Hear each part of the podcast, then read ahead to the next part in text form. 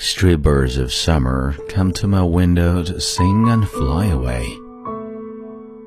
And yellow leaves of autumn, which have no songs, flutter and fall there with a sigh. If you shed tears when you miss the sun, you also miss the stars. Man is a born child, his power is the power of growth.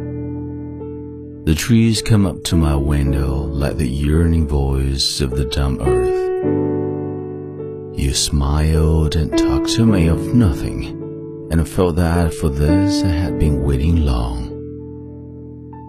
The fish in the water is silent, the animal on the earth is noisy, the bird in the air is singing. But man has in him the silence of the sea the noise of the earth and the music of the air.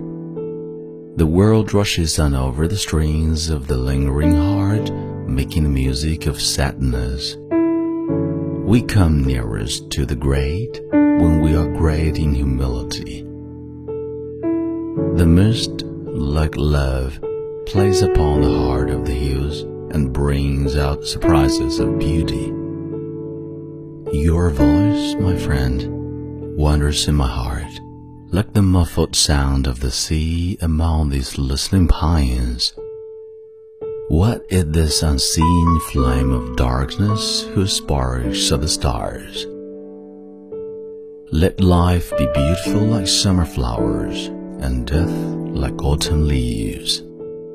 The touch of the nameless days clings to my heart like mosses round the old tree.